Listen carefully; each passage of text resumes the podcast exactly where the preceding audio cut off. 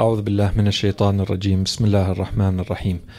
In the name of God, most merciful, ever merciful, and may God's peace and blessings be upon his holy prophet Muhammad and the purified members of his household and progeny. Allahumma salli ala Muhammad wa ali Muhammad wa ajil faraja. Brothers, sisters, respected viewers, Assalamu alaikum wa rahmatullahi wa barakatuh. We continue where we left off in our series, Life, the Islamic Answer, where we are exploring the theme of knowledge and reason and intellect in Islam.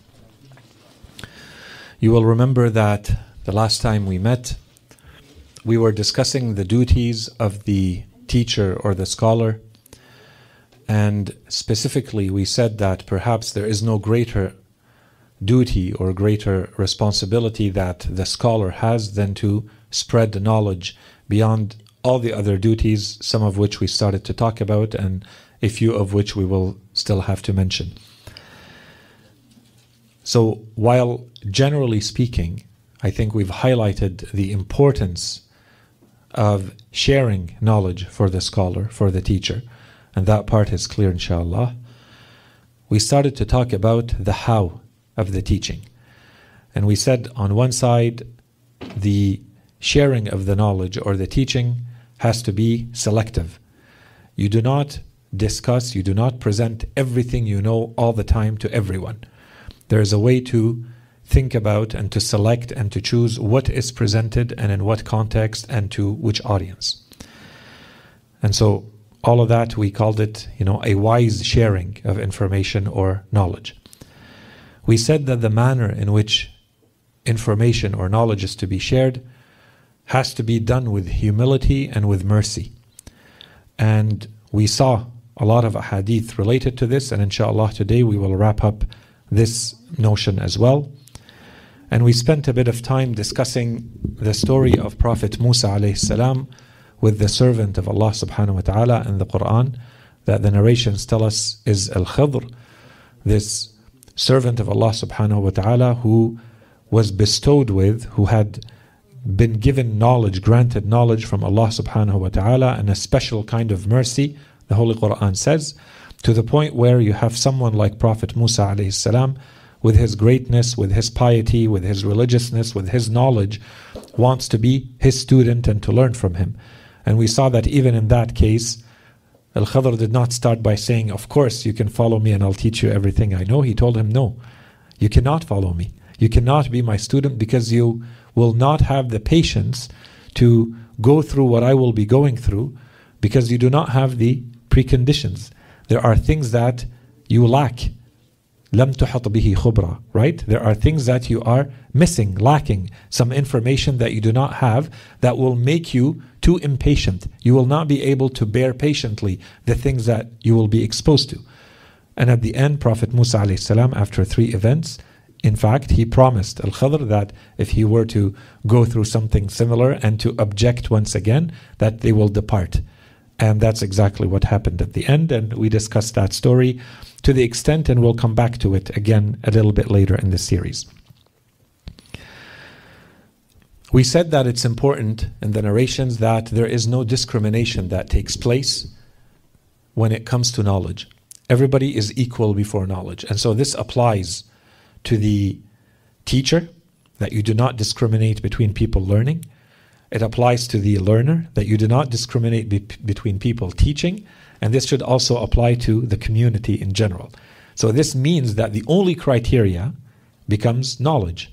To the extent that you have a superior knowledge and a superior ability and all the traits that we described around knowledge, then that's what gives you a higher rank or a lower rank. There's nothing else. Otherwise, everybody is equal. And within that, you do not discriminate specifically, especially when it comes to accessing knowledge. Don't make it more difficult or more easy for some to access knowledge over others. People should feel like they have equal access to this knowledge. Then there was this number of sources of hadith teachings that had to do with refraining from discussing things that you do not fully understand, that you do not fully control, you do not fully master. And if things are ambiguous, they are causing you doubt, you're perplexed about them, then those are what our religion refers to as shubuhat. Sometimes it's referred to as other things. We'll see a couple of examples. In all those cases, our religion says you must seek the path of precaution and not engage in these things until you go and fully understand them or you stay away. If it's things that are related to talking and speaking and lecturing, you remain silent, religion says. And if it, they are things that have to do with acting, making decisions, and taking action, then you do not take action. You do not engage in things where there are doubts, where you are perplexed, where you are unsure. You either find a way to become sure about it so that you know what your position is, or you go continue to seek that knowledge, or you let it go. Our religion says you do not engage in things that are not clear to you. The truth it should be clear, black and white, good and bad, right and wrong. Too much doubt, it probably means it's not your obligation, and we will see that today, inshallah. We saw the importance of, and this is what we finished with the last time we met, the importance of recognizing our ignorance. So, this is especially the case for someone who wants to be a scholar or a teacher. Because, as we said, this is not something that suddenly overnight you go from being a non teacher to a teacher or a non scholar to a scholar. This is something that happens over a long period of time. As you accumulate information and knowledge, you share that information and knowledge. Does it mean at some point that you have become a scholar in the absolute sense? No. And in fact, when we looked at the ahadith, when we looked at the narrations, the teachings of Imam Ali alayhi salam of Ahlul Bayt, they say what you know compared to what you don't know is very little. You know very little. What you ignore is much more. Focus on that. And this has a lot of benefits. Imam Ali alayhi salam was describing this in the in the extract from his letter to his son. He tells him that when you are focused on what you ignore, you remain open-minded. You remain eager and hungry to, to learn. And you remain hum- humble. You do not become closed minded and reject things just because you haven't heard about them or know them, and so on and so forth. Okay? And of course, there is a spiritual dimension to all of this, and that's what we ended with. Because ultimately, this modesty or this humility stems from a spiritual aspect. You focus on what you know versus what you don't know, and you see how little you know, and it's about your relationship with Allah subhanahu wa ta'ala. Even those things that you do know, are you actually acting based on them? Are you actually living your life based on what you know? This is where we should focus. And so when someone focuses on that, it will be beneficial to learn new knowledge in the objective sense, just acquiring information, and it will be hugely beneficial at the spiritual level. You're approaching science as a spiritual endeavor. This has to do with your soul. You're acquiring knowledge for your soul. You're dealing with knowledge for your soul. And the way in which you use that knowledge in this world, this is secondary. It's important, but it's secondary. This is not the main objective right? During the week, I received a question about a couple of things that we said last week. And so I wanted to provide the clarification, inshallah, the people asking are watching, and inshallah, we present it in a way that's beneficial to everyone. So the question had to do first with this narration in which the Holy Prophet ﷺ was giving the traits of the believer to Imam Ali alayhi. And we didn't recite, we said the, the narration is long. So the first question was about this narration. You'll remember, Ya Ali, min صفات al-mu'min, an جوال الفكر al-fikr, كثيرا علمه عظيما حلمه and then what we were focusing on بريئا من المحرمات واقفا عند الشبهات Okay, so, oh Ali, one of the qualities of the believer is that he has a very far reaching mind or I translated it as a hyperactive mind. Okay? And always in a state of remembrance. Maybe the way, best way to translate this is to say that his normal state is that he is in remembrance of Allah subhanahu wa ta'ala. Always remembering that God is watching, God is present. Abundant is his knowledge, great is his patience. And then later, the Holy Prophet says, he is clean or he is innocent from sins, from anything that is forbidden and he stops at doubtful matters. He does not engage in things where there is doubt, where there is perplexity. Okay, and inshallah that part is clear. We spent enough time discussing this hadith. So the first question about it has to do with whether this is a sermon and whether it's a sermon in Nahj al-Balagha. So as we said, no. This is from the Holy Prophet talking to Imam Ali alayhi. We have numerous ahadith in which the Holy Prophet gives wasaya, gives pieces of advice and teachings to Imam Ali alayhi. In this one specifically, as I said, but I didn't read this part, so I brought it this week.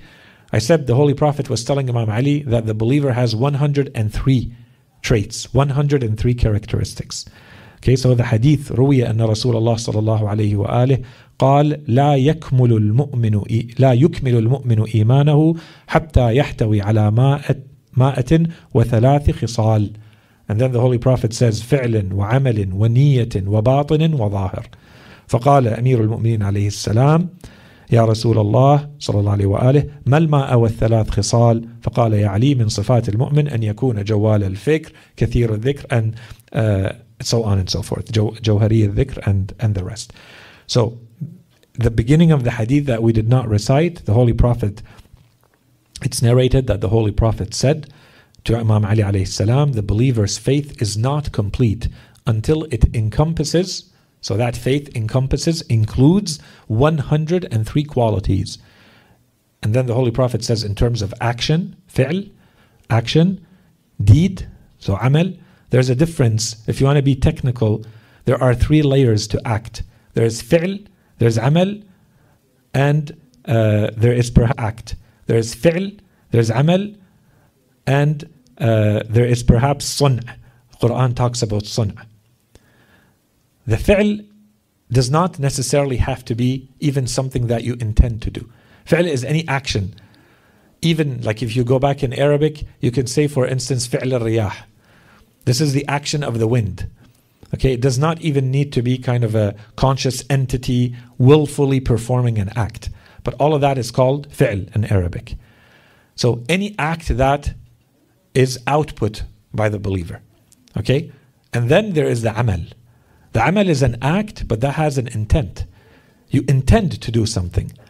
And so amal is when you see the Holy Quran, the Holy Quran focuses on amal.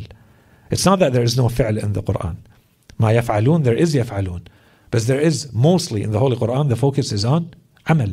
Because you perform an act with an intention that you desire. You actually uh, intend to perform the act in a certain way.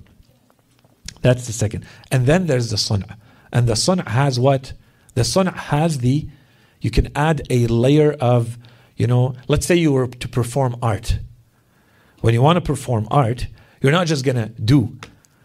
You're going to take time to plan and you're going to do it in a way that is very meticulous, very thought out. You might take your time to do it, right?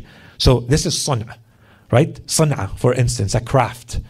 It requires an attention, and these are three layers of an act that is performed by someone. So here the Holy Prophet says these 103 traits, they apply in all these levels. So there is fi'l, there is amal, there is niyyah, there is zahir, and there is batin. All of that is shown in these three 103 traits. And then the Holy Prophet ﷺ continues when Imam Ali tells him, of course, this is the main trait we said of Imam Ali. He doesn't waste one opportunity. The Holy Prophet says there are all these traits. Imam Ali salam right away asks, What are they? I want to know them so that I can apply them. And so the Holy Prophet begins by explaining the 103. We said, inshallah, later in the series, we're going to focus on these. We saw that, you know, in a number of narrations that we saw, we're just focusing on the traits that have to do with the topic we're addressing, we're talking about. If you go back in our narrations, you see these beautiful narrations that have many, many traits all put together, all of them, they give us the image of the perfect believer. The believer is what? The exemplary Muslim, the exemplary follower of Ahlul Bayt. When you put it together, outwardly, inwardly, spiritually, psychologically, how they manage their time, how they behave in life, and so on and so forth right? How they are with themselves, how they are with their family, how they are with their brothers, how they are in society, how they plan ahead, how they are patient and resilient and strong, where they are compassionate and merciful and easygoing. Right? All of that, inshallah, we'll talk about. We'll have a dedicated series later when we're done with knowledge. That's the one of the first ones, inshallah. We'll talk about the importance of religion and what's the purpose of religion, and then we'll start talking about the human being and the faculties of the human being. And that's when we'll talk about all of these traits. We'll go through these narrations that present these traits. In fact, there are entire volumes that have been written about these traits. There's al-tamhis, you have al-khisal, you have full volumes that our scholars have written where they've put together the traits that a human being in general, or a believer, or a follower of Ahlul Bayt specifically, is supposed to display, is supposed to carry in themselves if they are a follower of Ahlul Bayt and of this religion. Okay, so if anyone wants to go back, I took this from Mustadrak al Wasail, volume 11, um, but this was also in Bihar al Anwar, volume 64, page 310, hadith 25. And there's a book, it's a beautiful book called the Tamhis by Ibn Humam al Iskafi, page 74, Hadith 171. And that whole book is really worth um, reading for those who can. Anyways, so that's the first. The source of this is it a sermon in Nahj al Balagha? No, it's not a sermon in Nahj al Balagha. Secondly, there was a question about waqifan and shubuhat. So the person is asking, when we saw these, we saw a couple of ahadith, really this one and another one, where we saw this, this expression, waqifan and shubuhat. That this person, especially the scholar, but we said all of this applies to all of us, they stop at, literally, translating it literally, they stop at doubtful things. Okay, they don't engage in them. So the person is asking, does this mean that you do not enter, you do not delve into, you do not engage in things that are shubha, doubtful? That's one maybe meaning. Or does it mean that you actually stop at them so that you study them and think about them and reflect on them? Because that's also one reason why you might stop at something.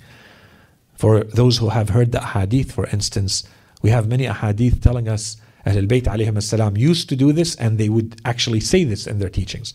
They say when you recite the Holy Quran and you find something in a verse, stop at the verse.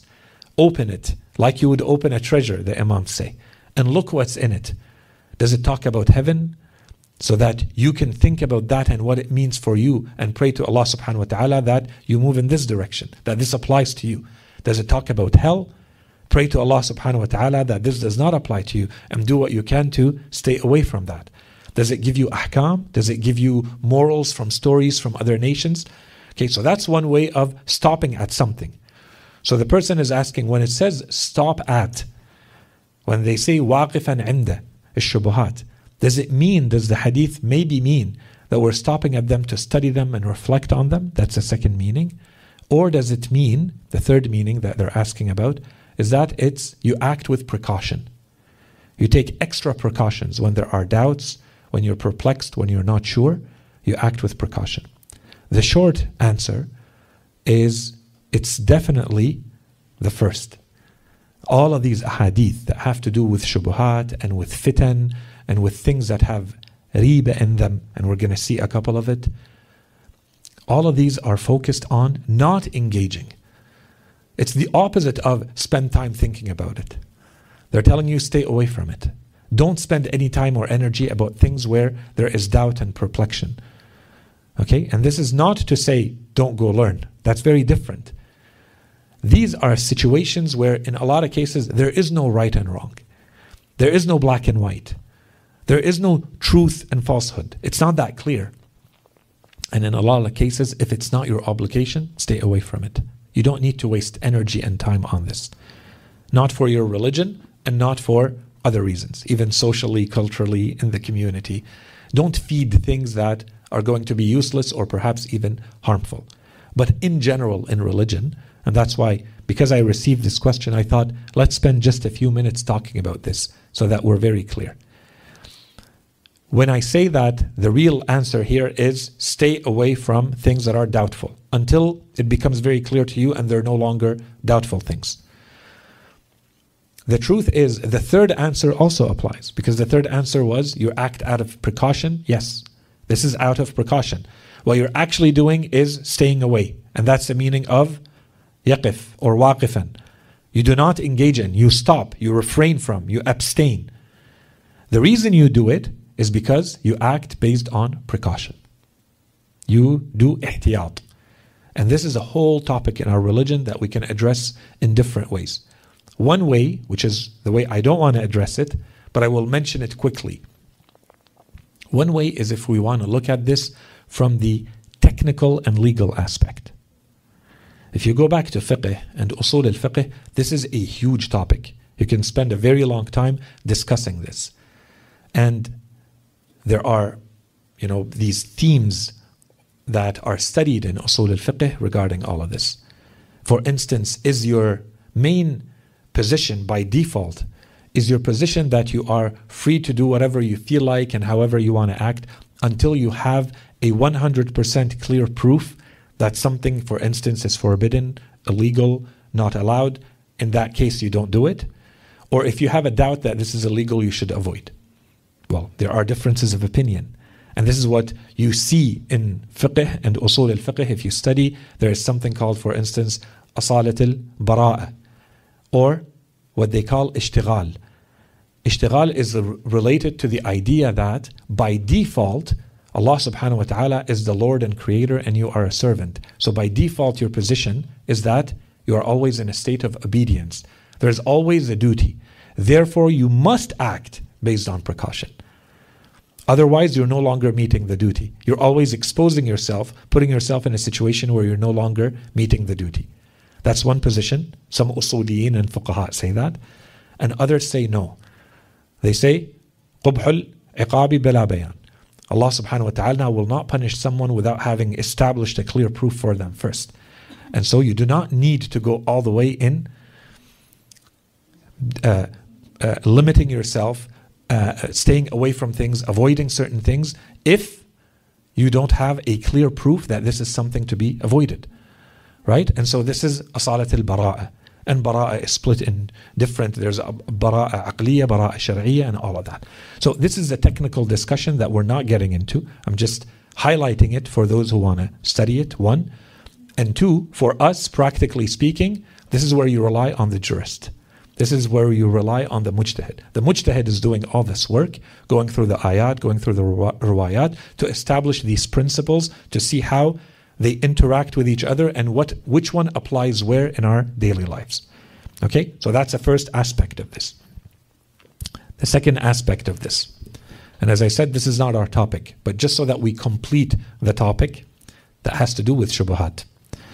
The first hadith from Imam al-Baqir alayhi salam, which is also narrated from Imam Ali, he says, الوقوف عند الشبهة خير من الاقتحام في الهلكة وتركك حديثا لم تروه خير من روايتك حديثا لم تحصه وإن على كل حق حقيقة وعلى كل صواب نورا فما وافق كتاب الله فخذوا به وما خالف كتاب الله فدعوه So, whether from Imam Ali or Imam al-Baqir alayhi salam, to refrain from doubt is better than to embark into destruction or devastation.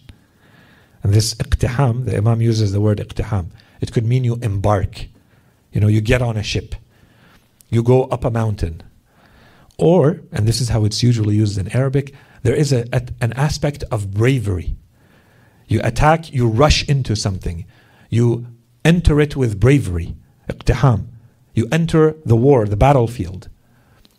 Okay, the Imam here he says, Al-wuqufu the shubha, to stop and to refrain from entering the shubha is better than khayrun min al-iqtiham to enter, to rush into what? Min al-halakah. This is destruction. The Imam is equating the shubha with halakah. If you have doubts, you're probably entering into something that ends up destroying you, really or metaphorically and spiritually. Okay, and then the Imam continues, and leaving aside. And so this is a direct link to knowledge. This is what the Imam we've been talking about here. The Imam explicitly says it. And leaving aside a saying you have not heard, in other words, the Imam is saying, leaving aside a hadith, a ruwaya, a narration that you have not been taught. That's what, the, what it really means. You have not been instructed. And so the Imam continues, that's what's the teaching, is better than narrating a saying you have not fully comprehended. If you do not understand it fully, you haven't been taught this one fully. it's better not to say it. And this is the example that the Imam is giving for the shubha. You see how light we want, we might think that it's something, you know, a huge crisis, a huge. The Imam gives a very simple example. We might think this is very trivial, something very simple. What the what's the big, you know, crucial significance of a single hadith? The Imam says there's a single hadith that you have not really learned fully, you have not comprehended fully. It's better not to engage in it. Remain silent. Don't talk about it. You have not been taught this hadith fully. Leave it aside. It's better. Then the Imam continues, and then he explains this. This is very important. Indeed, every truth, the Imam says, has a reality or a sign. So this might seem ambiguous. What does it mean? But the Imam explains it right away. He says, and every truth has a guiding light, so whatever aligns with the book of God, then hold on to it. And whatever contradicts the the book of God, then leave it aside. And so here he gave us the criteria. How do I know? What's my guiding light? How do I know that this truth has truth behind it? What do I refer to? The Imam says, go back to the book of God. Go back to the Quran. It needs to align with it. So, first, this notion that we had that perhaps the meaning of shubuhat and to do wuquf or and the shubuhat that it means that I'm going to stop at them to study them and reflect on them so that, you know, it's something that deserves my reflection. No, no, that's not what it's saying. The Imam says, stay away from these things. It's the ex- exact opposite.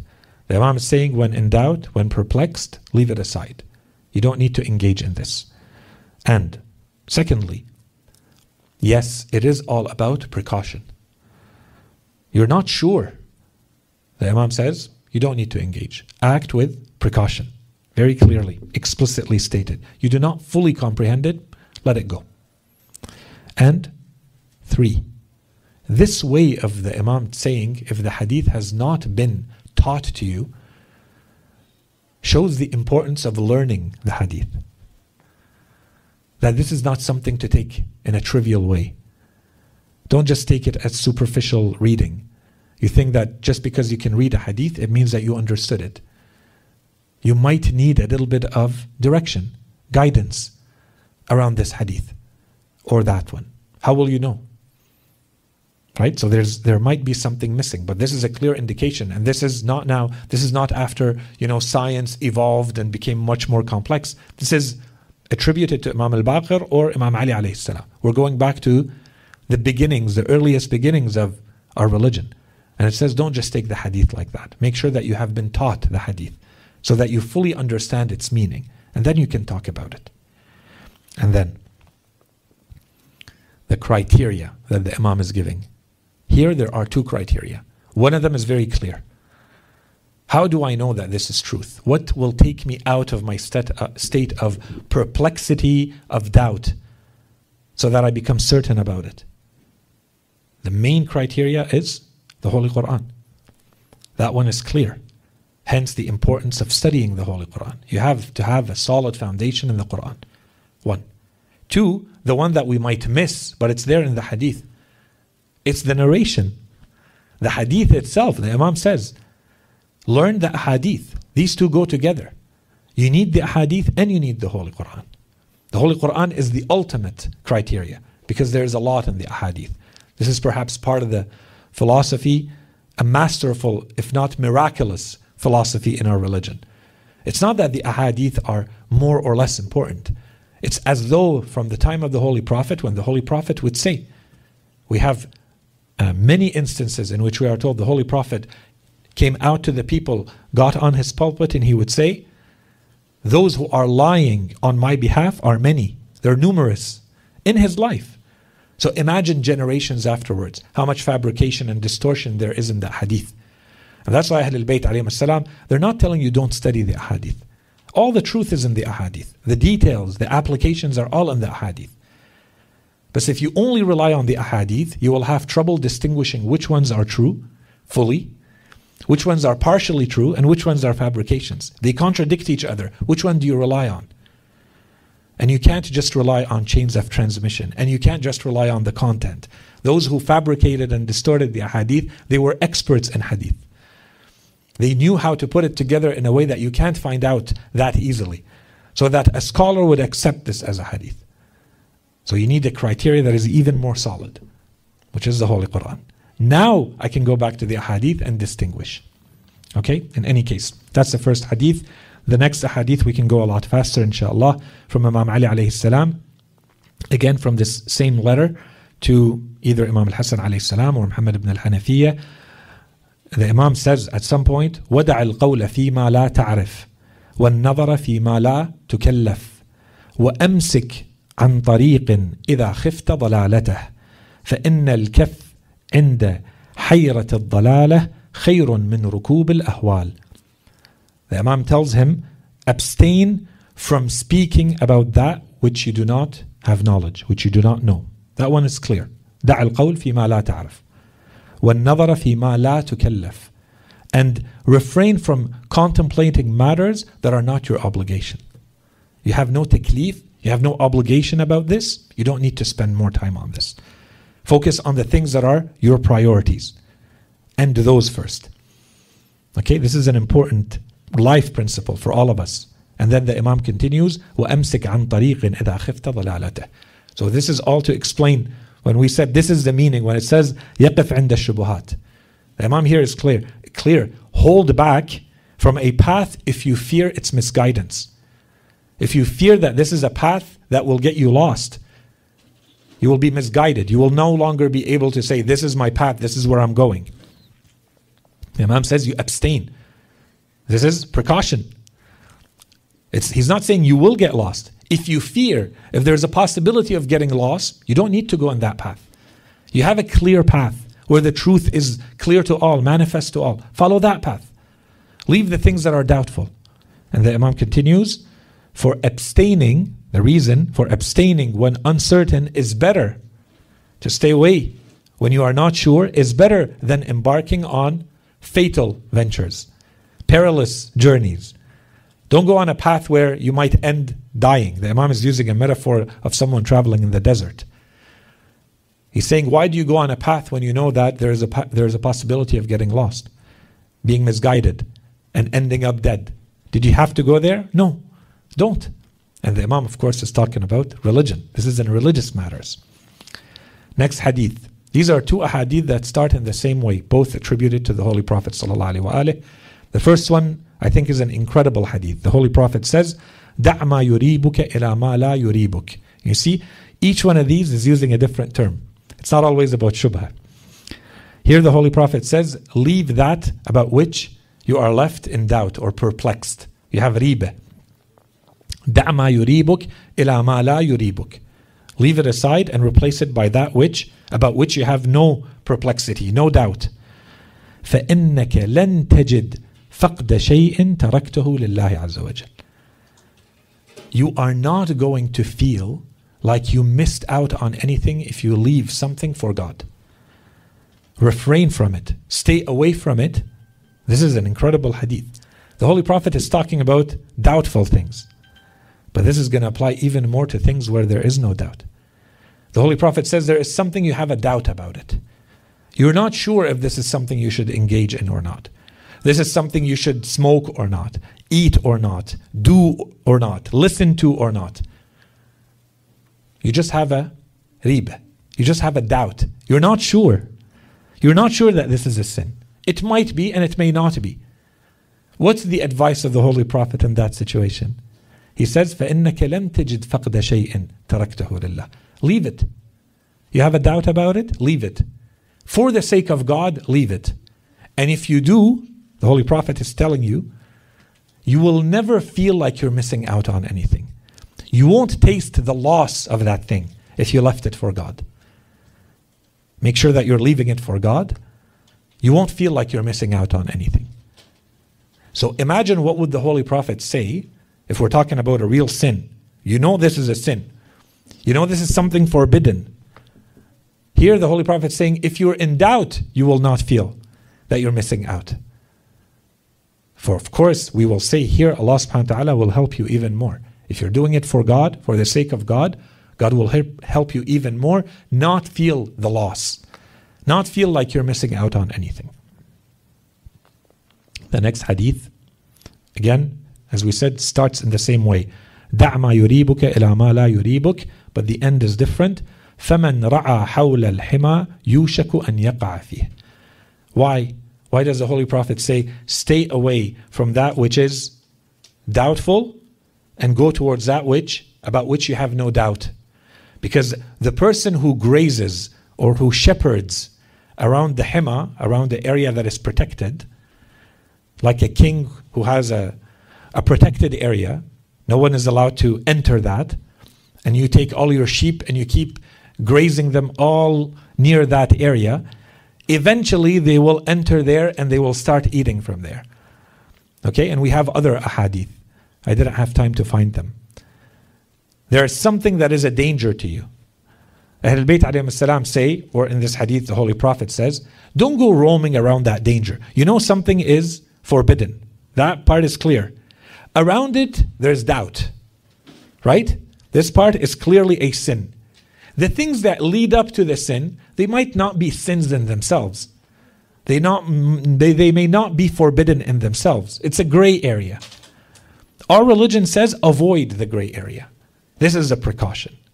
Don't take your sheep to graze in that gray area because you will end up falling into it. And this is how we, by the way, we live our lives. This is a test for us, this hadith. Or when Ahlul Bayt say, you know, don't walk around a well that has no fence. You will end up falling. Or in, in our way of talking today, we say, you know, you're, you're playing with fire. Eventually you will get burnt. You keep playing with fire, you will get burnt. The question is, how much do you care? This becomes a test. If you actually believe that there's something of a danger, something that will impact you, harm you, you won't keep playing. The risk is too great. You say it's not worth it. Why do I keep playing with fire? Why do I keep playing with an electric plug? I'm not an electrician. I'll just get someone who's qualified. Because you have belief, you have faith that there is harm here. So you won't engage. You care enough do you care enough in the same way when it comes to things where perhaps precaution is needed in religion? Do you also say, I won't engage, I don't need to? There's a million other things I could be doing, putting my energy, putting my time. Do I absolutely have to do the thing where in my heart I know it might not be a sin, but it's a gray area? Do I need to do this? Our religion says, no, stay away. And we're going to see the other ahadith. But this one is very clear. The Holy Prophet says, at the end, you will fall in it. If you keep staying in that area that is not haram, but it's gray, you have doubts in your heart about this, then you will fall in the haram. No one should be telling themselves, yeah, but I'm different. I'm strong. It won't work. On me, it won't apply. The Holy Prophet says, no, it will. You will fall if you stay in that gray area in doubt and perplexity. Next hadith from Imam al-Baqir, Imam al-Sadiq alayhi salam. Imam al-Sadiq says, وَإِنَّمَا الْأُمُورُ ثَلَاثَةً All matters fall into three categories. أمر بين رشده فيتبع. There are matters that have a clear guidance. Those matters should be followed. You're 100% sure that this is a matter of guidance. Allah subhanahu wa ta'ala says, pray, fast, help the poor, right? Clear guidance. You have no doubt. وأمر بين غيه فيجتنب. And there are matters where it is clearly a matter of misguidance. Those things are to be avoided. Then the Imam continues, وَأَمْرٌ مُشْكِلٌ يُرَدُّ عِلْمُهُ إِلَى اللَّهِ There are things that have, that are problematic. So those things their knowledge should be referred back to God. And in one version of the hadith, Allah wa ila rasulih. Go back to Allah, go back to the Holy Quran, go back to the narrations of Ahlul Bayt to see if you can take that thing that is doubtful and bring it back to one of the two categories, where it's a clear guidance or a clear misguidance. قال رسول الله so the Imam here is now going back to the Holy Prophet to explain this further قال رسول الله صلى الله عليه وآله the Messenger of God said حلال بين وحرام بين وشبهات بين ذلك. In other words, all matters are three, as the Imam is saying. There is clear halal, clear things that are allowed, clear things that are forbidden, haramun bayin, they're clearly forbidden, and between them there are matters that are وشبهات بين ذلك, that are doubtful, where you have doubt. فمن ترك الشبهات, the Holy Prophet is now talking. The Imam says the Holy Prophet said this. فمن ترك الشبهات نجا من المحرمات. You see, the Holy Prophet did not even, he skipped over the haram. The haram is clear. Your duty, your obligation towards the haram is clear. You avoid it. The Holy Prophet did not talk about it. He didn't mention it. He said, You want to escape from falling into haram? You want to have the discipline to avoid the forbidden? What do you do? The Holy Prophet says, You go one step before and you avoid things that are doubtful. Don't engage in things that are doubtful, it will lead to haram. Right? So, very clear. The Holy Prophet says, Whoever avoids doubtful matters will have escaped unlawful things, the haram things. But whoever indulges, the Holy Prophet continues, وَمَنْ أَخَذَ بِالشُّبُهَاتِ ارْتَكَبَ الْمُحَرَّمَاتِ The one who, just like the other hadith, the one who does engage in doubtful matters will end up doing what is forbidden, what is illicit. وَهَلَكَ مِنْ حَيْثُ لَا يَعْلَمُ And then this person will perish without even realizing it. Why? Because in your mind you keep justifying it to yourself that what you're doing is fine. It's not haram. And the Holy Prophet saying, but you're perishing and not even realizing. You are now getting sucked into the forbidden, into the illicit. ثم قال في آخر الحديث فإن الوقوف عند الشبهات خير من الاقتحام في الهلكات. Then he said at the end of the narration, stopping at doubtful matters is better than embarking or rushing or braving dangerous matters. The same ending as the previous hadith. Now, we have a hadith that talk about these shubuhat and how to deal with them in a little bit more nuance. We're not just saying everything has to be avoided. We have a hadith from Imam Ali alayhi salam who says that these types of shubuhat, it's a long hadith, I don't have time to go through it. The part that is relevant to us, the Imam talks about shubuhat. He begins from kufr. He says kufr is made up of four parts or four categories. And then he explains each one of them. And then when he explains this, he goes to explain how each one of them is also made up of four. Until he reaches, so when he begins, he says, Buni al kufru ala da'a'im. Disbelief, kufr, is built on four pillars.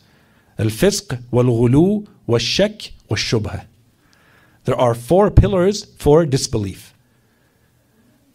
Wickedness or fisq, indecency, open, sinning towards Allah subhanahu wa ta'ala. Al-ghulu, extremism, الشك, doubt, والشبهة, suspicions. You're not clear. Those are what make up the four pillars that make up disbelief, kufr. You reject Allah subhanahu wa ta'ala through these, either combined or each one of them can lead to kufr. I'll skip all the explanation, I'll go to the shubha. The Imam says, وَالشُّبْهَةُ عَلَىٰ أَرْبَعِ شُعَبٍ The shubha is also made up of four. What are they? إعجاب بالزينة وتسويل النفس وتأويل العوج أو وتأول العوج ولبس الحق بالباطل So the Imam says that which leads, there are four categories of shubha. Four causes that end up at a shubha. Either it's because of being impressed or being in admiration of or being distracted by adornments, distractions, things that beautify. Those things become distractions. You view them as being beautiful. That will lead to a shubha. Or self delusion. You trick yourself. You justify it to yourself. You tell yourself this is acceptable or this is actually good and beneficial when you know deep down this is doubtful. But you suddenly turn it into something good for you. For yourself. The Imam says, وَتَسْوِيلُ النَّفْسِ You convince yourself that this is not a problem, this is not grave, doesn't require precaution, doesn't require staying away from. وَتَأَوُّلُ الْعِوَجِ This is when you create interpretations you reinterpret or misinterpret something that is crooked. Al-iwaj is something that is crooked. It's not straight. You reinterpret it in a way that makes it seem that this is proper, this is good, this is beneficial. Or finally, وَلَبْسِ الْحَقِّ بِالْبَاطِلِ You take something that is falsehood and you present it as though you cover it with a covering that this is truth. All of these things lead to shubha. Okay, so again, all of this to emphasize the point or the, give the rationale, the reasons in our religion why you stay away from the shubha. These are things that lead to it. And from this hadith, we would say, therefore, if I'm studying a shubha, maybe I want to understand because I'm not going to deal with the shubha in the same way if I know where it's stemming from. Sometimes the shubha is a shubha because of the way it's presented to me. Sometimes the shubha is becoming a shubha because what I'm trying to convince myself of. It's not a problem in itself. It's not really a shubha. I'm making it a shubha for myself. I'm trying to convince myself that this is something beneficial or okay to do or not harmful. I'm deluding myself, the Imam says. This might be the reason. Otherwise, the thing in itself is very clear. It's not a shubha, it's black and white. Or I was deceived by the decorations and ornaments, right? إعجاب بالزينة. I'm impressed, I'm distracted by the zina, by the manner in which the thing was decorated to me. Okay, again, it should not be a shubha. It should be clear enough. So the Imam is reducing it to its core for you. Um, not in all of these cases I should avoid. In those cases, I should know what it is and deal with it. If I'm deluding myself, I should deal with that. Otherwise, the thing is not a shubha in itself. Okay? Quickly, a few ahadith related to this. First one from Imam Ali alayhi salam, he says, لا ورع كالوقوف عند الشبهة. There is no piety, there is no religiousness like refraining from doubtful matters. So this is God fearing and piety. And as we said, this shows your belief. The Imam says there is nothing like this. We might think piety means that someone who is praying all night and fasting all day and reciting the Holy Quran all the time. Here the Imam says there is no piety, there is no God fearing that is as clear as staying away from Shubha. Why? Because this shows that you really care. Not only will you not engage in the haram, you will try to avoid things that are doubtful. The next hadith, this is a wasiyah from Imam Ali alayhi salam to Imam al Hassan. He tells him, Usika ya Hassan, wa kafa bika wasiyah bima awsani bihi Rasulullah sallallahu alaihi wasallam. Oh Hassan, he says, I advise you, and you are indeed worthy of advice, with what the holy, the messenger of Allah advised me, gave me as advice. So it's a long hadith, and then he says, "Assamt in the shubhati wal iqtisad. When you are facing a shubha, something that is perplexing, doubtful, what do you do? This is what we talked about earlier, the scholar. What are you supposed to do? You stay silent. Don't engage. There's doubt, you're not sure. So the Imam, Imam Ali salam is telling Imam al Hassan, don't engage. Stay silent or apply restraint, iqtisad. Apply restraint. If you have to, make it as minimal as possible. And so, of course, here the Imam is including everything. As we said, sometimes the shubha has to do with something you have to say or not say. But sometimes it has to do with something you have to give or not give, something you have to do or not do. The Imam here, he gave us the full principle, the rule that applies to everything. If it's a matter of speech, stay silent so long as possible. If you can't, iqtisad. Minimalist. Don't engage more than you need to. Strict minimum. Next hadith from Imam al-Baqir alayhi salam. لما سأله زرارة عن حق الله تعالى على العباد. So Zurara, one of the closest companions of Imam al-Baqir and Sadiq alayhi salam, and he asks Imam al-Baqir alayhi salam, what is the right of Allah subhanahu wa ta'ala upon the servants? So this is one of the answers. There are many. In one of them, he says, أن يقولوا ما يعلمون ويقفوا عندما لا يعلمون. To say, this is one of the rights of God upon people, is that they say what they know. And what about what they don't know? The Imam says, وَيَقِفُ They stop, they refrain, they abstain. Don't engage in that which you do not know. And again, here you see how it applies in general, and all of this applies even more to the scholar and the teacher. Next hadith from Imam al Jawad alayhi salam. أقصد العلماء so that we wrap it up we said the topic is about the teacher and the scholar أقصد العلماء للمحجة الممسك عند الشبهة the scholar who is most capable of getting you to your destination to your goal أقصد العلماء للمحجة الممسك عند الشبهة the one who refrains from entering or engaging in the shubha engaging in the things that are doubtful which is maybe what the opposite of what we would think. Okay? A couple of verses from the Quran that I think are related to this topic, again, without too much commentary, very quickly. The Holy Quran uses a term or a wording in some verses that I think is very much worth paying attention to. In Surah Al Isra, there are, of course, a series of verses that give general instructions in life. Okay, we don't have time to go through them. At some point in verse 32, it says, وَلَا تَقْرَبُوا الزِّنَا إِنَّهُ كَانَ فَاحِشَةً وَسَاءَ سَبِيلًا And then two verses later, it continues. Don't do this, don't do that. And then two verses later, it says, وَلَا تَقْرَبُوا مَالَ الْيَتِيمِ إِلَّا بِالَّتِي هِيَ أَحْسَنُ حَتَّى يَبْلُغَ أَشُدَّهُ So literally, the verse is saying, and do not approach adultery. It's indeed a shameful indecency and an, ev- and an evil way. And a little bit later, two verses later, it says, And do not approach, do not come near, do not go near the wealth of the orphan, unless it is with what is best, that it improves their wealth, right? Except in the most virtuous way, until he reaches his maturity, or until she reaches her maturity. We have another verse in the Quran, in Surah Al An'am, similar again for the yatim.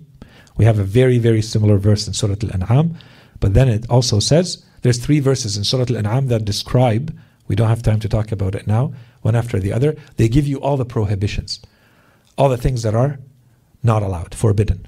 And so it says, this one, قل تعالوا أتل ما حرم ربكم عليكم ألا تشركوا به شيئا وبالوالدين إحسانا ولا تقتلوا أولادكم من إملاق نحن نرزقكم وإياهم ولا تقربوا الفواحش ما ظهر منها وما بطن So the verse says, say, come, I will recite to you that which your Lord has made forbidden to you. That you ascribe nothing as partner to him. And that you be virtuous towards your parents. And that you slay not your children out of fear for of poverty. we will provide for you and for them. And then again, the same wording. And do not approach indecencies, the outward ones and the inward ones, or the apparent ones and the hidden ones. And slay not the soul that God has made inviolable, save if it is right, except if it's right. This he has enjoined upon you that you may understand. The construction here is, and there are others, this is just one example how we have to pay attention to the wording of the Quran. We have verses in the Quran that say, don't do this. Here, the verse could have said, don't commit adultery. It didn't say that. It said, do not approach adultery. Don't go near it. It's not don't do it. These are very two different things. Sometimes it says don't do something. So you can go close to it, but you can't do it. And you have verses where it says, if it has to do with the wealth of the orphan, don't even go close to it. Don't even think about it. Don't even do anything that may become a precursor that will eventually get you down there.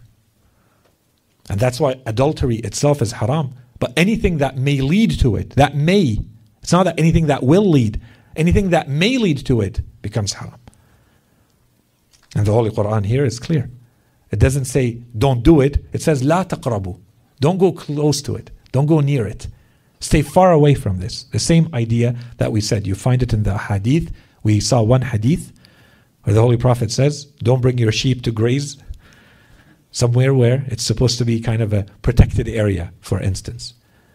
It's owned by a king, let's say. You don't enter that sanctuary because they will graze there eventually. You will fall in eventually. Here the Holy Quran says, you do not even approach. Or in the second verse in Surah Al-An'am, it's very clear. It talks about al-fawahish. all indecencies. ما ظهر منها وما بطن. It could mean things that are external, things that you do with your body and things that you do with your soul. Or it could mean things that you do that people see, clear to all, and things that no one knows about. Right? ما ظهر منها وما بطن. In any case, so all of this to come back to this idea that in our religion, this notion of taking precaution, acting with precaution, is from beginning to end. Of course, it applies even more to the scholar because they are in a position of influencing, in a position of teaching. But this applies to everyone. So these are some narrations. As we said, this is not our topic, but because I received some questions about this, I thought maybe it deserves a slightly more detailed explanation so that we are clear. We are not saying that the ahadith or the verses are saying spend time to stop at it, to think about it even more and engage in it even more. No, it's saying the opposite. It's saying stay away.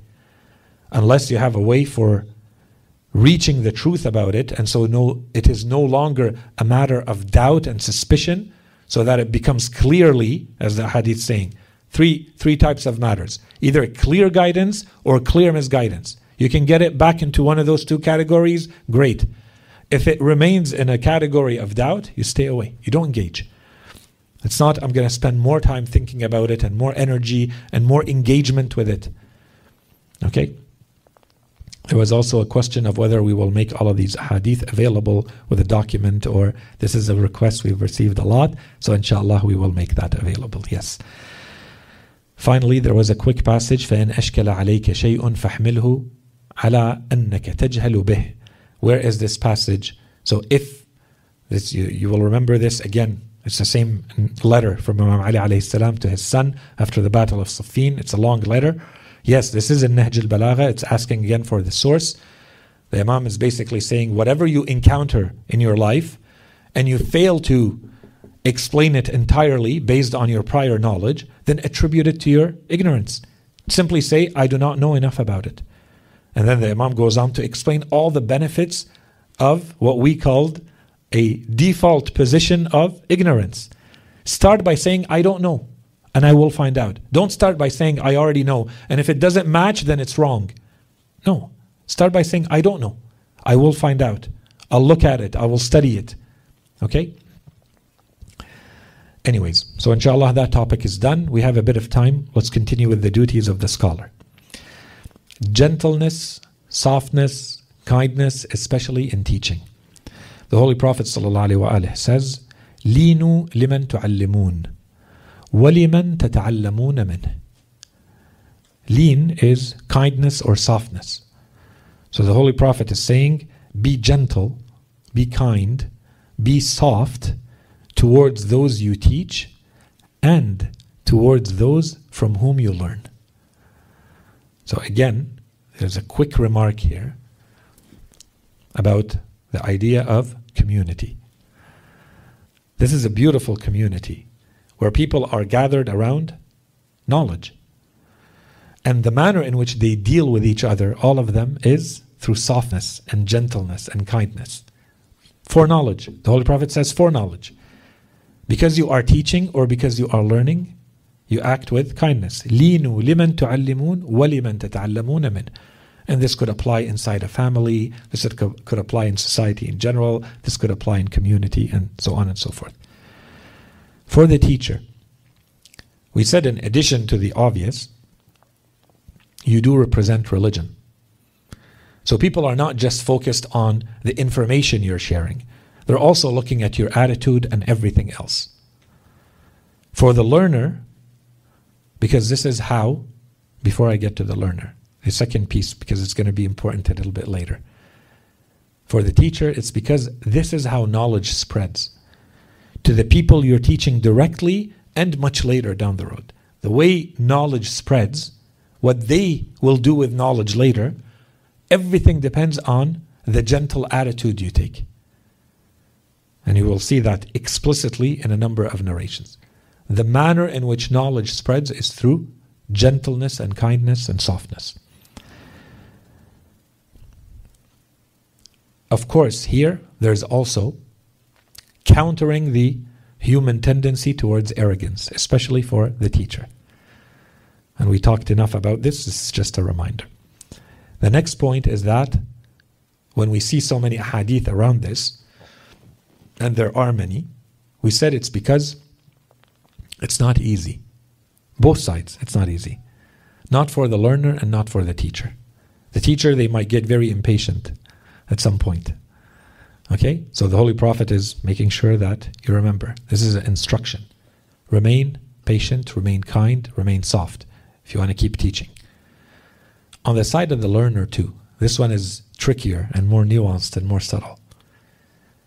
Usually, if the teacher is really good, in a lot of cases, what should happen naturally is that one normal situation would be that with time, of course, you grow up and you learn a lot more. And so those things that seemed, you know, out of the ordinary to you, at some point very special to you, they become very trivial and random, or you even forget about them. That's normal. Someone who teaches you how to read and write, of course, that becomes very trivial later. So the Holy Prophet is saying, no, there's always a debt. That person taught you, therefore, you remain soft and kind and gentle towards them forever. That's it. They taught you. That's your relationship with them now. Okay, so that's one aspect. The other aspect is no, they taught you something very advanced. With time, you pass them. You exceed them in knowledge and expertise. You have access to more. And that's why I say this actually should be the natural course of things. If they are a good teacher, they take, they relied on teachers before them, and they spent 10, 15 years learning stuff, and they were able to present it to you in one year. They took 15 years to learn it. Your job is to do the same, by the way. Now you're going to take that and teach it to others. And if you are a good teacher, you're saving them time and effort and energy. I have to go through 50 books to find the good one. When I teach, I say, and that's the book you look at. Don't waste time with the others. This will save you time. You don't need to read all of them. Which means that you're saving time, which means that you should go beyond your teacher. That's the natural course of things. That you're constantly pushing the limit of knowledge. You're moving faster because someone saved the time. This is the expression you, they use in science, right? That you stand on the shoulders of giants. Why? It's not about that you're special. It's that you recognize the debt that came before you. They did all this great work so that you wouldn't have to, and you can just take it, take their conclusions and build on them. But sometimes, because now you, you are working at the cutting edge, that you feel you are working at the more advanced, more specialized, more technical knowledge, or you are clear that you have passed your teachers, suddenly you might lose respect for them. This is arrogance. And so the Holy Prophet says, No, that person taught you one day. And so remain soft and gentle towards them. That's it. That debt will always be there. They always will be your teacher. And we'll come back to that a little bit later in the series. A similar hadith على العالم إذا علم أن لا يعنف وإذا علم أن لا يأنف from Imam Sadiq alayhi salam. He says, when a scholar teaches, he ought not to, he should not be aggressive. You become overly aggressive as a teacher, overly harsh, rude. Imam Sadiq says, for the teacher to teach, they ought not to become harsh. And if they are taught not to act arrogantly, وَإِذَا عُلِّمْ أَلَّا يَأْنَفْ Don't feel you're too great, too good now to ever be taught something because now you're a teacher. No. A true scholar is someone who, when they teach others, those who are lower than them in knowledge, they don't use harsh, rude, aggressive tones or attitudes or approaches. And if they are taught, it means they never fall into arrogance. La ya'naf. They don't raise their nose in arrogance. I already know. What can you teach me? No, I remain open to knowledge. I remain humble. I remain modest. It's about the truth. It doesn't matter where it comes from, even if it's my student teaching me, even if I'm already known as a scholar. If I hear something, I learn modestly, with humility. I don't say, No, I'm already a scholar. What is there left to teach me? I already know everything. This is something so simple for me. Right? Next hadith. This is from the Treatise of Rights of Imam Sajjad alayhi salam. There's two versions of this document, so I wanted to go through them because they differ a little bit when it comes to this part. The first one, Imam Sajjad alayhi salam, he says, حق رعيتك بالعلم فإن الجاهل رعية العالم. This is very important. أما حق رعيتك بالعلم فأن تعلم أن الله عز وجل إنما جعلك قيما لهم فيما آتاك من العلم. So the Imam starts by saying the right of your subjects in knowledge. The wording. The Imam says these are your subjects in knowledge. In other words, people who rely on you for their knowledge. You're their teacher. So they are like your subjects, like a king with subjects in their kingdom. Right? So he says the right of your subjects. So they have a right over you as the scholar, as the person with the knowledge. The right of your subjects in knowledge. For indeed, the Imam says, the ignorant person is the subject of the knowledgeable one. فإن الجاهل رعية العالم. They take care of them. Okay, for indeed, the Imam makes sure this is clearly established, and he says, As for the right of your subjects in knowledge, it is that you know that God, the Almighty and Majestic, has made you responsible for them, has made you a guardian for them, a sustainer. And because in, in one version he says qayyiman. Qayyiman is the one who sustains, the one who allows something to stand. Right? So ha- he has made you a guardian or qayyim, a sustainer over them regarding the knowledge that he has bestowed upon you. Not in everything, in knowledge. They stand, if they can stand in knowledge, it's because of you. You have to know that this is a right that they have over you, that you make them stand in knowledge because of the knowledge you have. You give them that knowledge, you teach them that knowledge. وَفَتَحَ لَكَ مِنْ خَزَائِنِهِ And you know that you are responsible to share this. Why? Over that which He has opened for you from His treasures. Allah subhanahu wa ta'ala has opened treasures for you and given you from those treasures and therefore, you have to know that these people now have a right over you because of what God gave you from His treasures, opened you, opened to you from His treasures. فإن أحسنت في تعليم الناس ولم تخرق بهم ولم تضجر عليهم زادك الله من فضله. And so, if you excel in teaching people without showing arrogance or showing annoyance towards them, God will increase you from His bounty. God will give you more of that. وإن أنت منعت الناس علمك أو خرقت بهم عند طلبهم العلم منك كان حقا على الله عز وجل أن يسلبك العلم وبهاءه ويسقط من القلوب محلك and however if you withhold the knowledge from the people or if you act arrogantly towards the people when they seek knowledge from you then it is God's right to strip you of knowledge and its radiance and to remove your place from people's hearts. So, a quick, a few quick comments here. The first one is that the moment you start carrying knowledge, and I think we've made this point sufficiently clear, that all of us we carry knowledge. You don't have to carry a label of being a scholar or a teacher to carry knowledge. All of you know people who require your knowledge. Family members and friends. All of you, inshallah, will be parents. All of you will have friends. You have more knowledge than they do in certain things. You're responsible. The moment you start carrying knowledge, the Imam says, there are people who rely on your knowledge for them to stand on. Right? You are their guardian when it comes to knowledge. So you have to know that they have a right over you. They have a right over you because you carry more knowledge than they do. That's one. Second comment.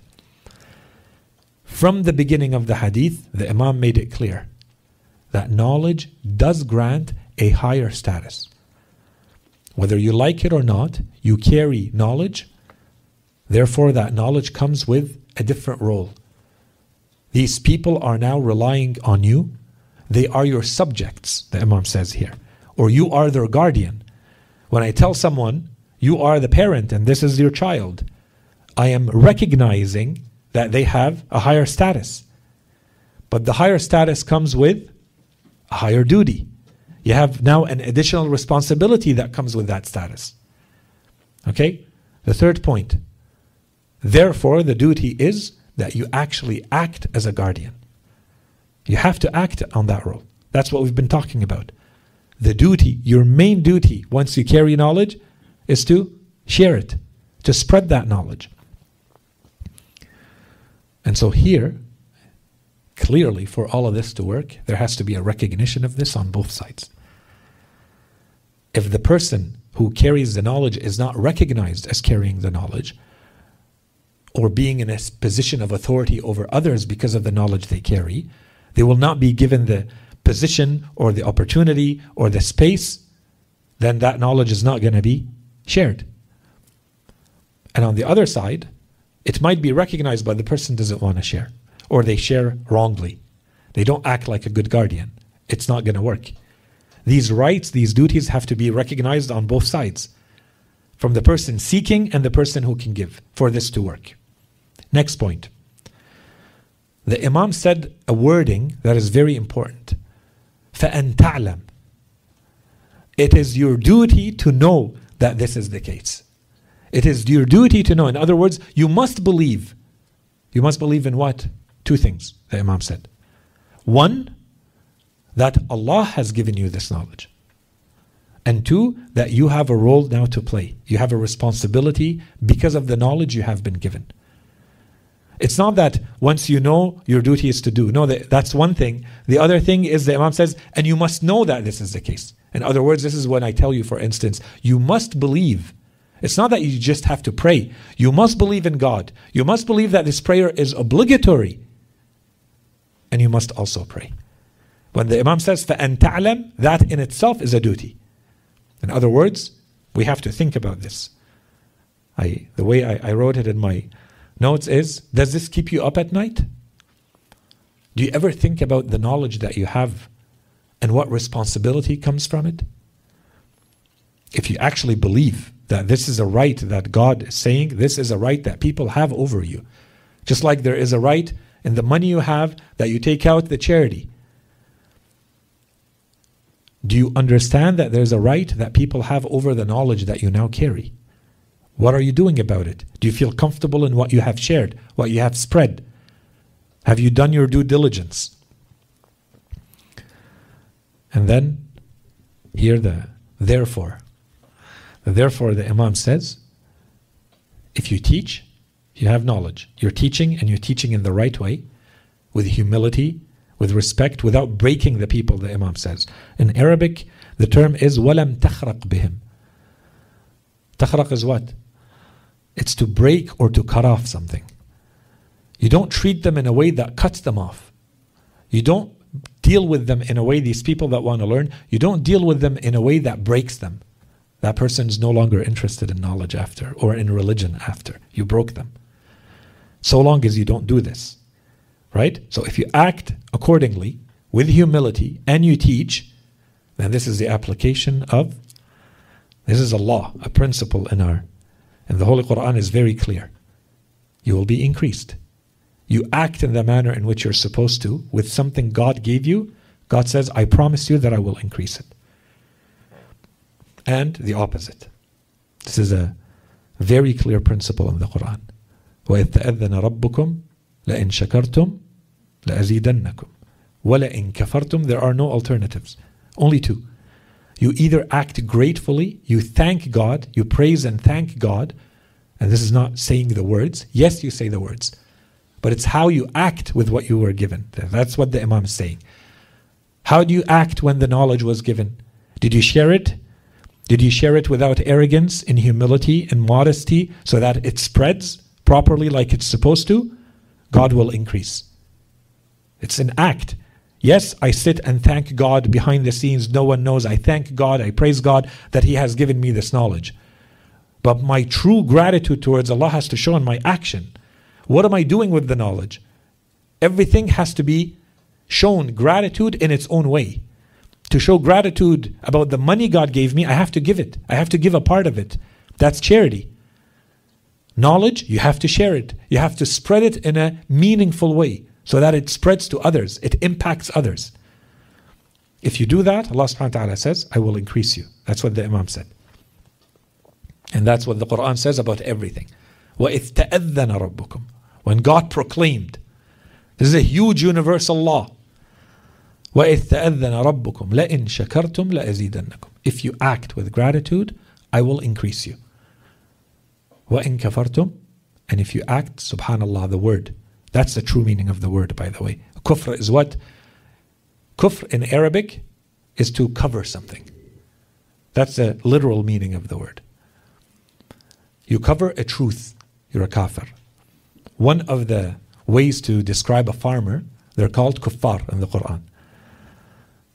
In one of the verses, the Holy Quran talks about when the rain comes and you know when it comes everybody is happy including the farmers and when it doesn't come they're not happy because all their crops die it uses the term kuffar ليغيظ به الكفار الكفار in that expression in the Quran talking about farmers why why is the farmer called kafir or kuffar the plural because they cover the ground they cover the seeds with that's exactly what happens when you disbelieve in Allah subhanahu wa ta'ala. There's a truth and you cover it.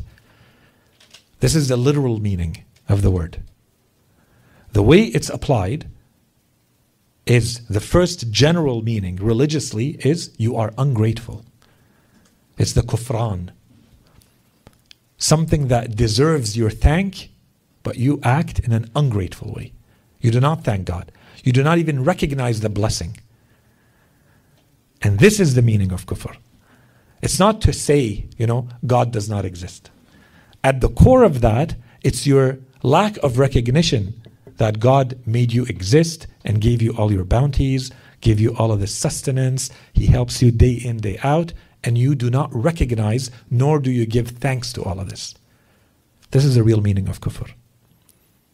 Okay, so we don't associate these terms in this way, especially in English, but in Arabic, these terms are all connected. This is kufr. Right? So when the Quran here says, what, what is the opposition? What are the two things? The Holy Quran says, the Allah subhanahu wa ta'ala said, either you are grateful, in shakartum la'azidannakum. You thank, you, you act gratefully. What's the opposite? You act ungratefully. How does the Quran say it? Which term does it use? وَإِن كَفَرْتُمْ Okay? So th- this is important for us to keep in mind. وَإِن كَفَرْتُمْ إِنَّ عَذَابِي وَلَإِن كَفَرْتُمْ إِنَّ عَذَابِي لَشَدِيدٌ My punishment is severe. And those are the two options. There's nothing in between. Whatever Allah subhanahu wa ta'ala gives you, including knowledge, but everything. Health, money, time, any other bounties, people in your lives, you act with gratefulness, you act with thanks, you act with thanks, not say the words. You act gratefully towards Allah subhanahu wa ta'ala. Allah says, I will increase that. I will bless that, multiply that, make it better. And if you do not, the only option is in adabi shadid. My punishment is severe. And the Imam here he describes it. He says a little bit later, he said, however, if you withhold knowledge, that's it, you've acted ungratefully, right? If you withhold knowledge or you act arrogantly or you break these people, the Imam said, when they seek knowledge from you, then it is God's right to strip the knowledge away from you. That's it. Allah subhanahu wa ta'ala does not do it out of injustice. You did something, you are not acting gratefully, that's the law. You're not acting gratefully, Allah subhanahu wa ta'ala says, I take it away. This is the punishment. And what does the Imam say? This is where you see all the, the rest. The punishment of God is not just that you stop being a teacher and a scholar. You lose the knowledge itself, one. Then the Imam continued, he strips you of the knowledge and its radiance. We've talked a lot about this throughout the ahadith. There is this spiritual dimension. This is the basira. This is what knowledge allows you to see. The light, the guidance of knowledge. This is not something you find in a book. This is whether knowledge has an effect on your soul or not. Does knowledge actually make you see the world differently? live your life differently. Two people are exposed to the same information One person becomes much more guided than another. What's the difference? This is the light. This is what's beyond the information. The Imam here, he says, it's not only the knowledge that is stripped, it's the light that is with it. كان حقا على الله أن يسلبك العلم وبهاءه ويسقط من القلوب محلك. And then your place in the hearts of people falls. You don't stay in the hearts of people. And by the way, as a teacher, that would be the worst thing. If you actually care about being a scholar or a teacher. Because really, what else do you have? You have a word and whether that word can influence. When I say this is something good to do, this is something that should not be done. If people don't give weight, you don't hold any place in people's hearts, this is meaningless. It won't go, it won't catch. People will not change their lives because of the words you're saying. Has no effect, it has no impact. And so the Imam says, this is what you lose. You lose your position in people's hearts and you lose the light, the halo of spirituality that comes with knowledge, and you lose the knowledge itself. Okay, and as we said, very similar hadith from Imam al-Sajjad alayhi salam in his Risalat al-Huquq In the second version, the Imam continues in a, the, the same way. We don't need to comment because it's the same beginning. أما حق رعيتك بالعلم so that you know Allah subhanahu wa ta'ala has made you a garden, a guardian over it. And then he says, فإن أحسنت فيما ولاك الله من ذلك وقمت به لهم مقام الخازن الشفيق الناصح لمولاه في عبيده الصابر المحتسب الذي رأى الذي إذا رأى ذا حاجة أخرج له من الأموال التي في يديه كنت راشدا وكنت لذلك آملا معتقدا So the Imam here he uses a different in the second version of this document the Imam uses a second metaphor He says, if you act to those people as though you are a guardian over money, over treasures that Allah subhanahu wa ta'ala has bestowed you on behalf of Him. So that when you see someone who needs of that wealth, you share it with them appropriately. So it's a slightly different metaphor, much more material metaphor. Someone gives you an, a certain amount, a king makes you a wazir, a vizier, and gives you a certain amount. You're responsible for the treasury. And he says, if people are in need, give them accordingly, wisely. That's what the Imam is saying. If you act this way with the knowledge, and the Allah subhanahu wa ta'ala sees you acting in this way, and the Imam adds, you carry out your duties as the compassionate, that's the mercy, as the compassionate, advising guardian to your subjects. You're loyal to these subjects patient and sincere in your guidance to your master among the among his servants as one who will take out of the wealth that he has been granted when he sees others with need and you remain hopeful and convinced of fulfilling his duties then you are indeed righteous that's when you have fulfilled the duty remember this is the treaty of rights the imam is describing the right so here you have a right and these people have the right over you. These people that are your subjects in knowledge. So how do I know that I have fulfilled this right? The Imam here he says, once you do all of this, now you have fulfilled your right and you're acting righteously. Otherwise, the Imam says, وَإِلَّا كُنْتَ لَهُ خَائِنًا Otherwise, you have betrayed God. You would have betrayed him وَلِخَلْقِهِ ظَالِمًا And you have committed injustice towards his servants his creatures. Just because you did not do this. You did not share the knowledge that you're supposed to, with compassion and with patience and with justice. وَلِسَلْبِهِ وَعِزِّهِ مُتَعَرِّضًا Allah subhanahu wa ta'ala will strip you and will show you of His might, will deprive you of the things He gave you, which is the same meaning as the previous version, but the metaphor is slightly different. Maybe we finish with one more hadith. I'm trying to move as fast as we can in our series. This is an incredible hadith and it deserves a much lengthier discussion, but very quickly. It's narrated that Prophet Isa عليه السلام قال عيسى بن مريم عليه السلام يا معشر الحواريين لي إليكم حاجة فقضوها لي قالوا قضيت حاجتك يا روح الله. So it's narrated, it's reported that Jesus, son of Mary, peace be upon him, said, O assembly of disciples, I have a request of you for me. Will you fulfill it for me? They said, Consider your request to have been fulfilled. قضيت حاجتك. فقام This is Isa عليه السلام. فقام فغسل أقدامهم.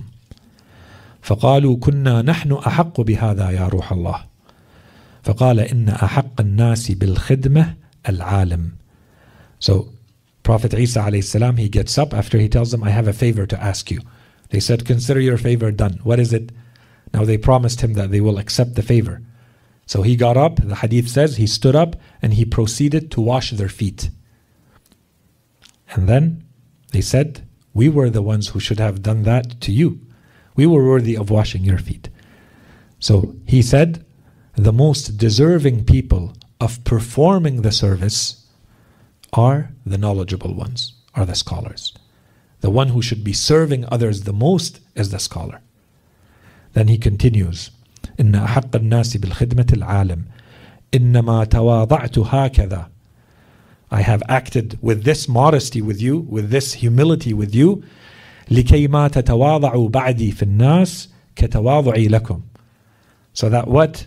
I humbled myself in this manner so that you may humble yourselves after me among the people. Of course, they are not at the level of greatness of Prophet Isa. Of course, the difference between Prophet Isa and them, and between them and other people, even though they are the scholars, is not comparable. Yet Prophet Isa salam tells them, just like I lowered myself and humbled myself and washed your feet, this is how I expect you and want you to serve the people and act with humility with the people after me, among the people. And then he continues, ثم قال عيسى عليه السلام بالتواضع تعمر الحكمة لا بالتكبر كذلك في السهل ينبت الزرع لا في الجبل Prophet Isa then said, Wisdom is cultivated through humility, not arrogance. If you want to cultivate, just like a plant, you want to plant it, you want to put the seed and you want to watch it grow, wisdom does not grow in arrogance. Wisdom grows in humility. Similarly, he says, just like crops grow in the plains and soft lands, they do not grow in the mountains or in the rocks. Okay? كذلك في السهل ينبت الزرع لا في الجبل. I think the main points of the hadith are clear. The level of humility that is required from those who carry knowledge.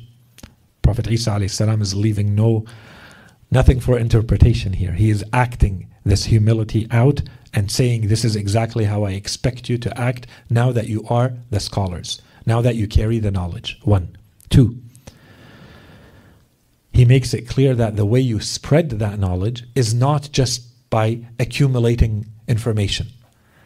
As we said, you know, gigabytes or megabytes of data that you have that you share with others. The way that knowledge or that wisdom or that guidance spreads is through humility and through service, not just information. And he acted this role out. And this is where, if you go back to, for instance, the Holy Prophet, ﷺ, you see exactly the same thing. There is an insistence in the Holy Quran. I think we all know the verses that talk about the manners of the Holy Prophet. Why? What is this such a big deal? In itself, in itself, yes, the Holy Quran is describing giving us the characteristics of the Holy Prophet. That's fine. But the Holy Prophet is not just like you and I, where we're curious to see what are his characteristics. The Holy Prophet is an entity with a mission. We want to see to what extent he is performing that mission. He is successful in performing that mission. That's really the criteria. As a prophet, how successful is he? As a messenger, how successful is he? And the Holy Prophet, the Holy Quran tells him, you're not responsible for who you guide or don't guide. What are you responsible for? It's how you share the information, your attitude, your general demeanor, your humility, your manners. And this is why the Holy Quran talks about وَإِنَّكَ لَعَلَى خُلُقٍ عَظِيمٍ You are truly of a sublime character. The Holy Quran is saying there is nothing else we can say. Allah subhanahu wa ta'ala is telling the Holy Prophet, you are at the zenith. You are at the maximum of what you can do. You are truly of a sublime character. There's nothing else left. And we see that. We, we all know this verse. In another verse, the Holy Quran, in Surah uh, Al Imran, the Holy Quran says, فَبِمَا رَحْمَةٍ مِّنَ اللَّهِ لِنْتَ لَهُمْ ولو كنت فظا غليظ القلب لانفضوا من حولك. It's the same idea. The Holy Quran says it was out of the mercy of God that you were or you became gentle and soft with them. This is an incredible part of the verse, by the way. That Allah subhanahu wa ta'ala tells the Holy Prophet this gentleness that you have, this softness that you have, it's out of the mercy of Allah subhanahu wa ta'ala that you have it. And what else? Had you been rough, had you had a hard heart, فضا غليظ القلب لانفضوا من حولك. They would have scattered away from you. So what do you do now? So forgive them and seek God's forgiveness for them. And the verse continues. This is the application. Prophet Isa salam does it. You see the Holy Prophet. The Quran is providing the testimony that this is how the Holy Prophet was. And this is in general how the prophets are, the messengers are. And this is the, I thought, two quick indirect remarks to this, and I'll end with this. The first one, truly, when you see, when you st- study objectively the characteristics and the lives of prophets, of the saints, those that Allah subhanahu wa ta'ala chooses and sends to the people, truly you see this. There's a verse in the Quran that says, لِأَلَّا يَكُونَ لِلنَّاسِ عَلَى اللَّهِ حُجَّةٌ So that people, so that humankind does not have any argument against God. You would think the verse stops here. But the verse says, بَعْدَ الرُّسُلِ After the messengers. This is the, the, the final seal of the argument. No matter what you say at the end, but you had this example. You had this human being, the messenger that I sent you, one after the other. All of them. And Prophet Isa salam is one of them. This is where you see how they were. Who among us would say, This is how I'm going to teach the lesson to the people? Be humble. Prophet Isa salam, at his level, one of the greatest messengers and prophets of Allah subhanahu wa ta'ala. The Holy Quran says the prophets and the messengers, they come in ranks.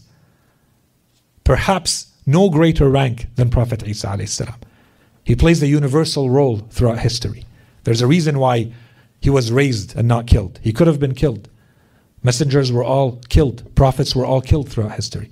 No, Allah subhanahu wa ta'ala maintains him until the end of times. He has to come to close the loop. And anyways, the ranks of Prophet Isa salam are unmatched. And Prophet Isa salam goes to wash normal people's feet simply to teach them humility and tell them, after me, this is how I want you to act among the people. So now that you carry knowledge, I don't think any of us are going to be in a need to go wash people's feet. Even whether we consider this to be a symbolic act or not. But we need to keep in mind that there's a humility required, that there's a mercy and compassion required. If you accept this role and you accept the knowledge, then you also have to accept the service that comes with it, the expectations that have to come with it, the humility and the modesty and the compassion that comes with it. That, that was one remark. The other remark, very quickly, is how could they let him? But that's just me wondering. When you see Prophet Isa alayhi coming to you about to do this, how can you let him? In any case. So let's stop here inshallah. Ala Sayyidina Muhammadin wa alihi at-tayyibin at-tahirin.